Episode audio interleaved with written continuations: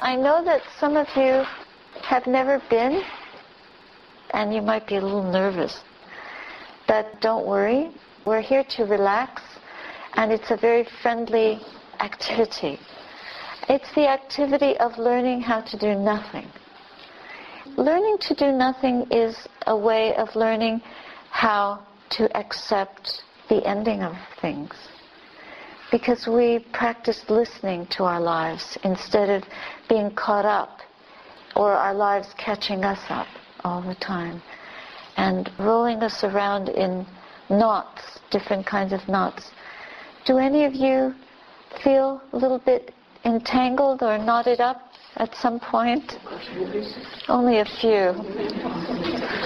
I like to knit and crochet and you know what it's like when you've made a knot or the whole skein gets knotted up and you think, now if I don't move it around too much, I'll easily pull the knot out. But the more you pull it tight, the less chance you'll ever get that knot out. Well, life is like that. The faster we keep moving, the harder it is to untie the knots. The harder it is to untie the knots at high speed. But when we slow down and we study our lives and we study the way this mind and body function, then we have some chance to disentangle the tangle. That's a very slow process because we've been spending our whole lives getting tangled up in knots, not intentionally, mind you. We start out okay, but then things happen. We get sick, somebody dies, we get divorced, we lose a job, somebody who was a friend turns nasty, and it's of course their fault. That's because we are probably knotted up at some point and are not able to understand the situation and our own reactions, the process, etc. Meditation means to be in the middle. And this path is called the middle way. We're trying to find the road that is balanced, the path that walks us down the middle of things in our lives so that we can be balanced. And that place of balance would mean being in the temple, to be inside the temple, in the middle, in the medium point, or the axis mundi of our lives. And when you're in a temple, what comes to mind? Being in a church or in a temple, what do you think of doing in there? Praying. Praying? Worship. Worship? Could it also point to a kind of stillness, a serenity and a purity, a pure consciousness, a cleaning out? To still the mind and leave the world outside the door so that one can be with oneself somehow, to find a harmony, a peace, to be pacified. It sounds like pacifist. To stop the war, where is the war? It's in here. The tangle is part of the war. The usual way that we want to disentangle the tangle is you turn on the TV maybe, or go out jogging, or what would you do when you feel stressed, for example? I think what I would do. I would meditate. I would meditate. And, and meditation is a bit like an internal jogging without moving. we sit in the temple of the heart. We don't have to go to a building. But we practice bringing the mind to a place of quiet. Some friends have told me that when they jog, they feel more relaxed, like they've left something behind. It's healthy. You oxygenate your body. And meditation is a kind of antibiotic for the heart, an oxygenation of this precious place where all emotion enters by the doorway of the heart and some of it never leaves. Some of it gets stuck in there and it desperately needs fresh air. If we can learn how to make the heart a safe place where we can sit down with ourselves and just listen to whatever is happening in there, whatever is arising and ceasing. The result of that can be very refreshing. It can bring us back to connecting. It can help us disentangle those terrible tangles until we see that they're empty. All this stuff that we're stuck to is not real. It's just a construct of our minds, of our emotional attachments, of our habituated ways of reacting to life. And they keep us more and more glued to unskillful habits. So we never find the doorway into that sanctuary. What did you tell us last week? It's uh, what with the human? Oh, yes. Goes, which goes with We are spiritual beings on a human journey. Write that down. We are not human beings on a spiritual journey, but we're spiritual beings on a human journey. Because we're spiritual beings and we, we spend most of our time wrapped up in the exotic aspects of human life, like all the wonderful restaurants you could go to, the exciting TV programs you could watch, the cruises you could sign up for, the Olympics, the politics, whatever programs you like to watch on TV, are, are various addictions, some of them seemingly harmless, like coffee, or some of them quite unhealthy, like cigarettes, or drinking, or other kinds of things that we, we do, we begin in an innocent way, and in the end, they take over. And that includes ways in which we spend our time, like worrying. Now, worrying is a kind of addiction. So is carrying a lot of anger. And so is fear, being afraid. And panicking, that's another form of worry, of course. It starts at worry and then it grows from there. Um, feeling insecure, being unable to forgive the past, being unable to forgive people or ourselves for things that we've done, feeling guilty, feeling remorse or regret about things that happened long ago, and living in the past. If we're busy living in the past or being addicted to various activities that take up our whole life, whatever is not involved with earning a living, looking after a family, ourselves, etc., and takes up the rest of the space in our minds, that's part of the knot work. That's part of the, the entanglement that creates a stress from which we're always running, which is taking up all the space in the heart, and prevents us from sitting down and hearing that natural radiance that we all have. It's part of our nature. It is there and available for each one of us, but we don't know how to listen to it. And meditation is the key. It's a technique that helps us open that door and trust enough to get inside the heart and sit there and do absolutely nothing. Doing nothing or being quiet might come hard in such a busy culture. It's a culture that's driven. Anybody here not busy? Are you busy? Good heavens. I thought you were retired. I am. That's why I'm so busy. It's funny, the word retired sounds like that you're tired again. All over again. It's- or it's just recycling the weariness. But now it's time, finally and forever, to reconnect, to recollect. Reconnecting through recollection or meditation. There's the meditation that helps us stop and learn to be calm. There's also a meditation which is contemplative, where we then review that calmness and understand the effects, where we contemplate and recollect. That's a way of recollecting, gathering up all the, the jewels of our inner energies, the beautiful energy that we carry, gathering them up, concentrating them, and using them to stay within the heart, inside that temple, and practice being balanced. Recollecting helps us recollect ourselves.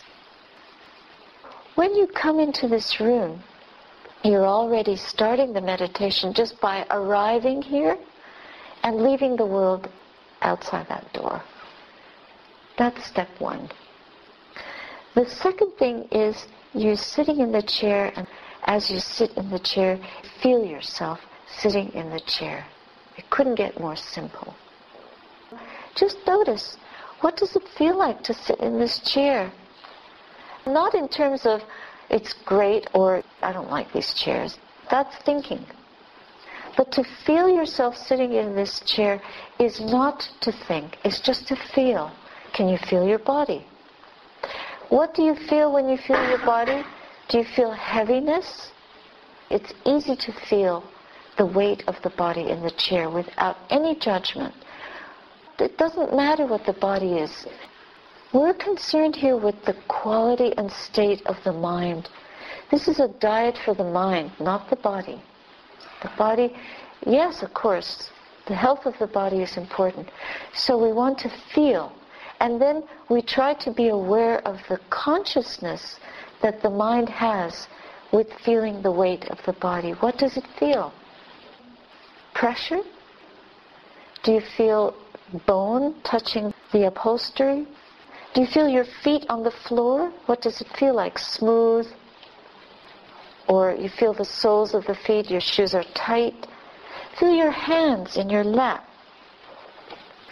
Feel the weight. If you put your hands together, are your hands warm, sweaty, clammy, cold? It's coming down to the feeling tone of this body. What do you feel inside the body itself? Are you tired? Is it droopy? Do you feel aches and pains, a weariness, a tension? Feel your stomach. Did you just have a big meal? Is it bloated? Is it empty? Are you hungry? If you're very hungry, it's hard to meditate because you want to go have a sandwich. But if you've overeaten, it's also hard to meditate because you want to fall asleep. So even at the level of the body, we need balance. You want the mind to be balanced. The body also needs a bit of balance. Don't overeat before you meditate and don't be too hungry.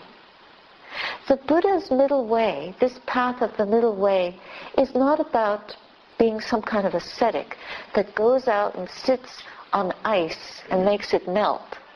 We're not here to do things like that at all. We're here to do very ordinary things in a most ordinary way and then to see extraordinary results. He's just trying to arrive at the meditation session with a bit of balance and getting into a posture. Now, of course, you've all come running here in traffic, but those are the conditions of the world. We can't help that. Now, what we do with those conditions, once we've settled into the chair, that we can help.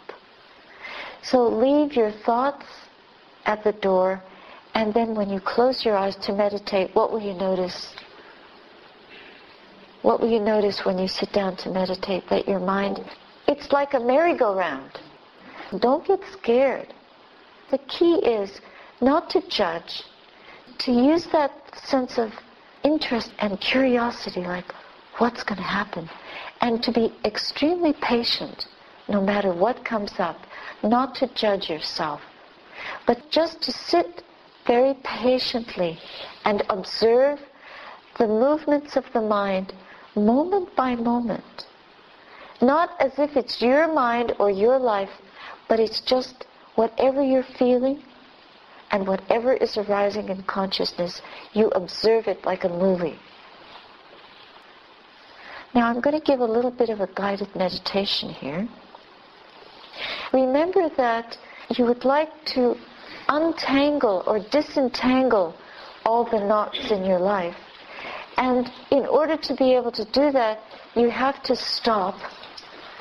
You cannot disentangle those knots when you're rushing somewhere. So we've arrived here in this room. We've taken up the proper posture physically. Now we have to take the internal posture that will help us, first of all, notice where are those knots. Some of you might be thinking, I haven't got any knots. I'm very content. I'm happy. I'm serene. I have no major dukkha, no major problems in my life, no suffering. And then you close your eyes and you just try to keep your mind empty for one minute, two minutes, okay, three minutes, and see what happens. And you'll see how difficult it is to stay in the present moment and not flip back into the past or topple into the future. What have I got to do tonight? What's going to happen? What about tomorrow?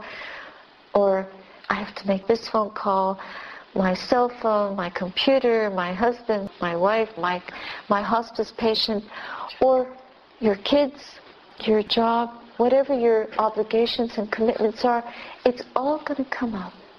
And you have to keep shutting the door, bringing yourself back into the present moment, and just watching. As if you were sitting at the banks of the river, watching the river rush downstream where it's meant to go.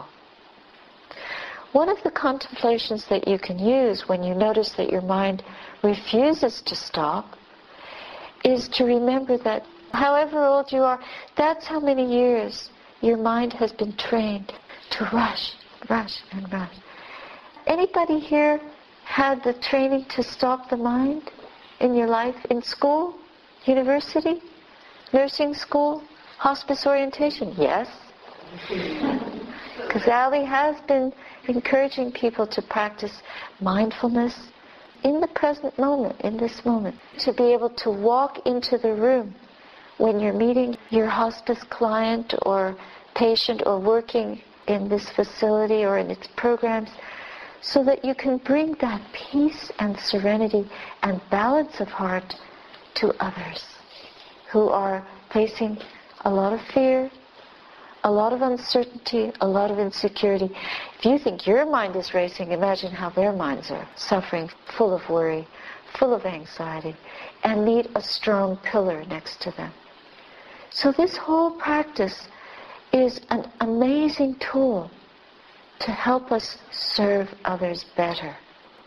The byproduct is we will benefit because we will serve ourselves better. That's a gift.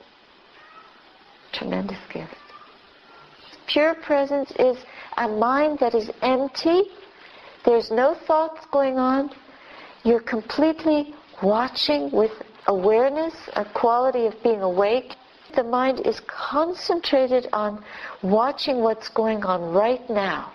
It's not moving into the past or the future. It's just watching, listening, listening to the present moment hearing the sound of the cat. It's just a sound. It's pure sound. There's no judgment. I like it. I don't like it. I prefer dogs. It's not that judging mind anymore. It's a pure listening, a pure being with your experience, exactly as it is.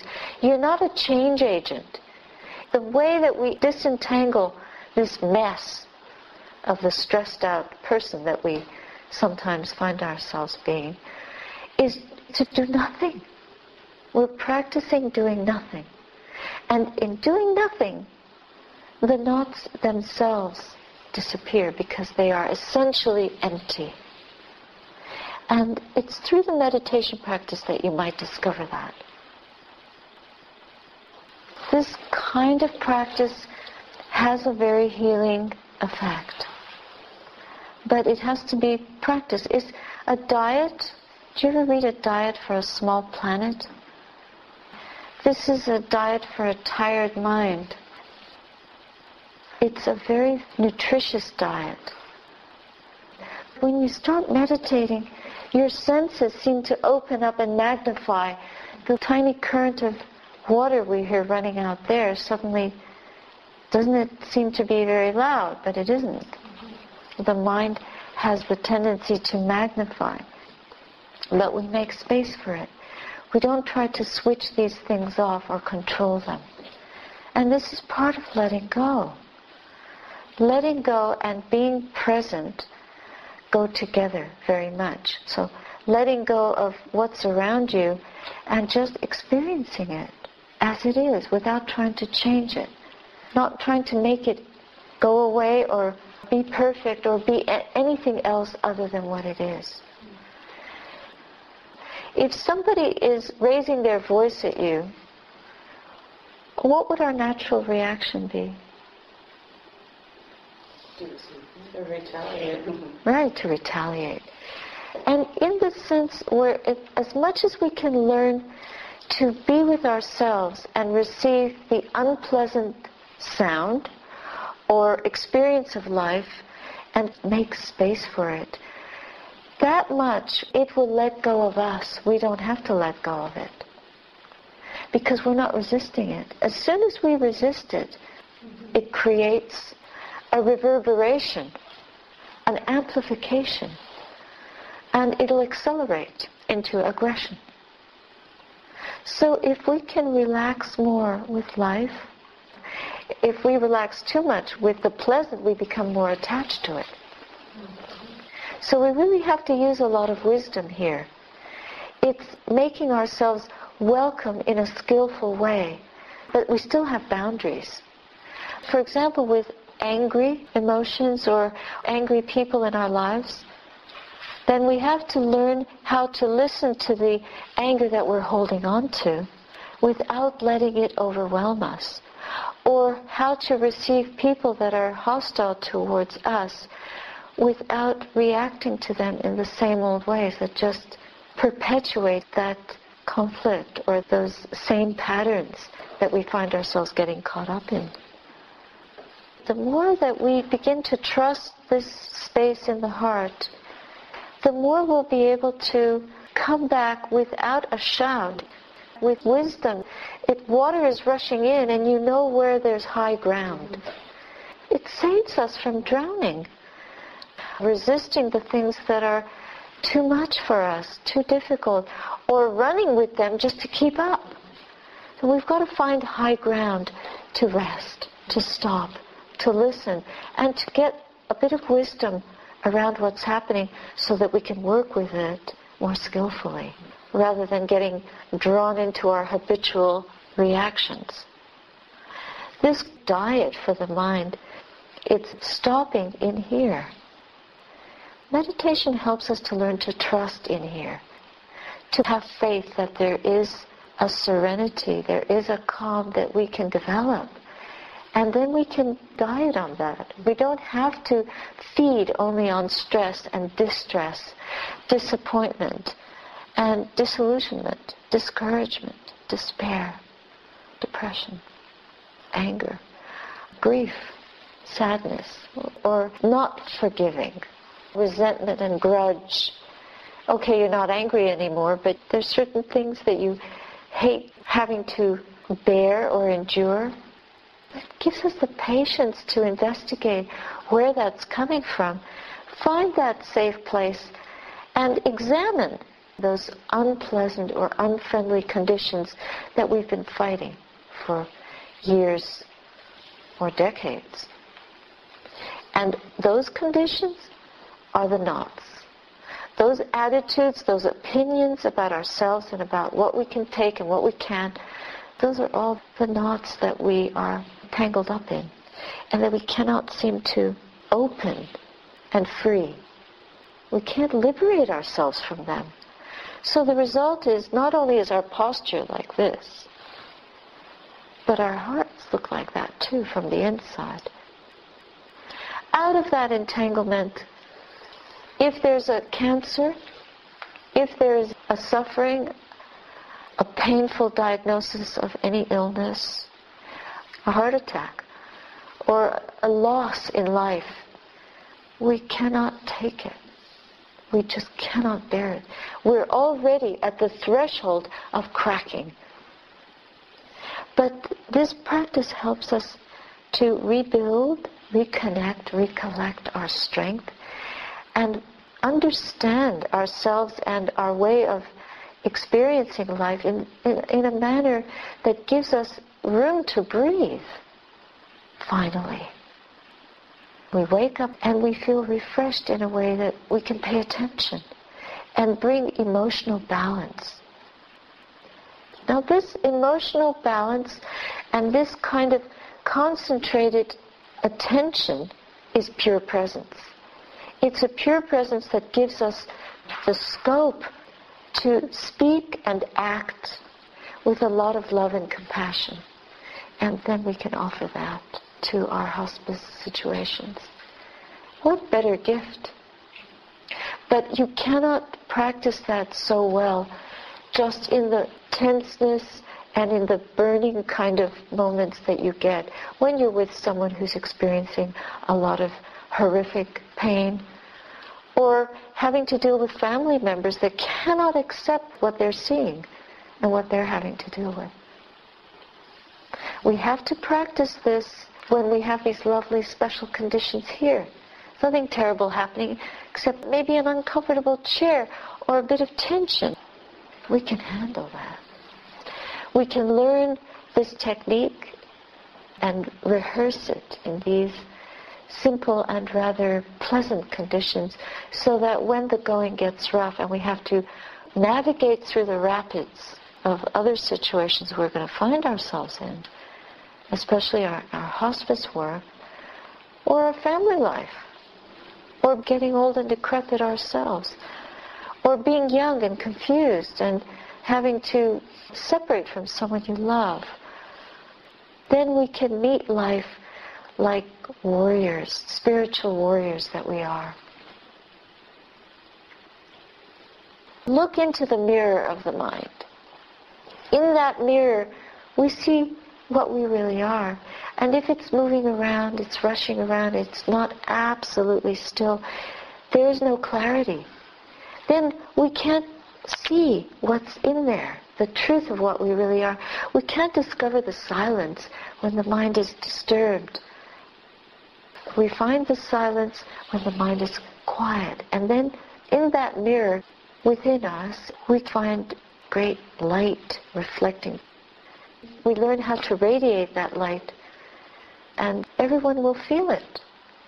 Everyone we come near will say, wow, why is she so happy?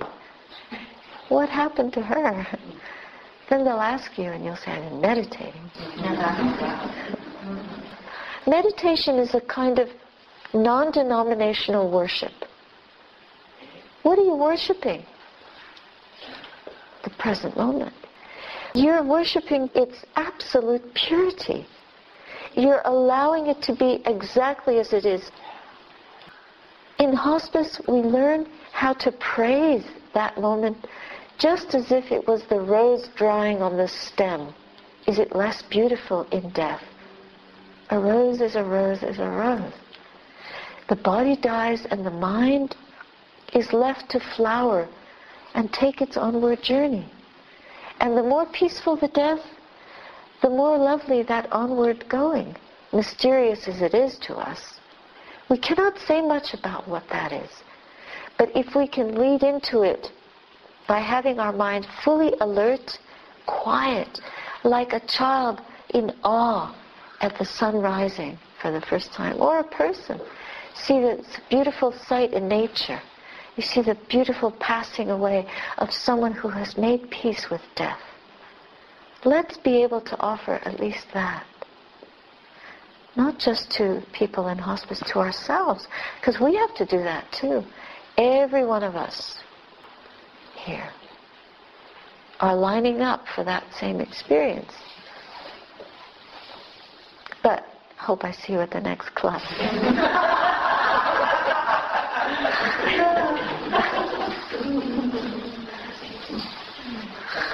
Thank you for your attention.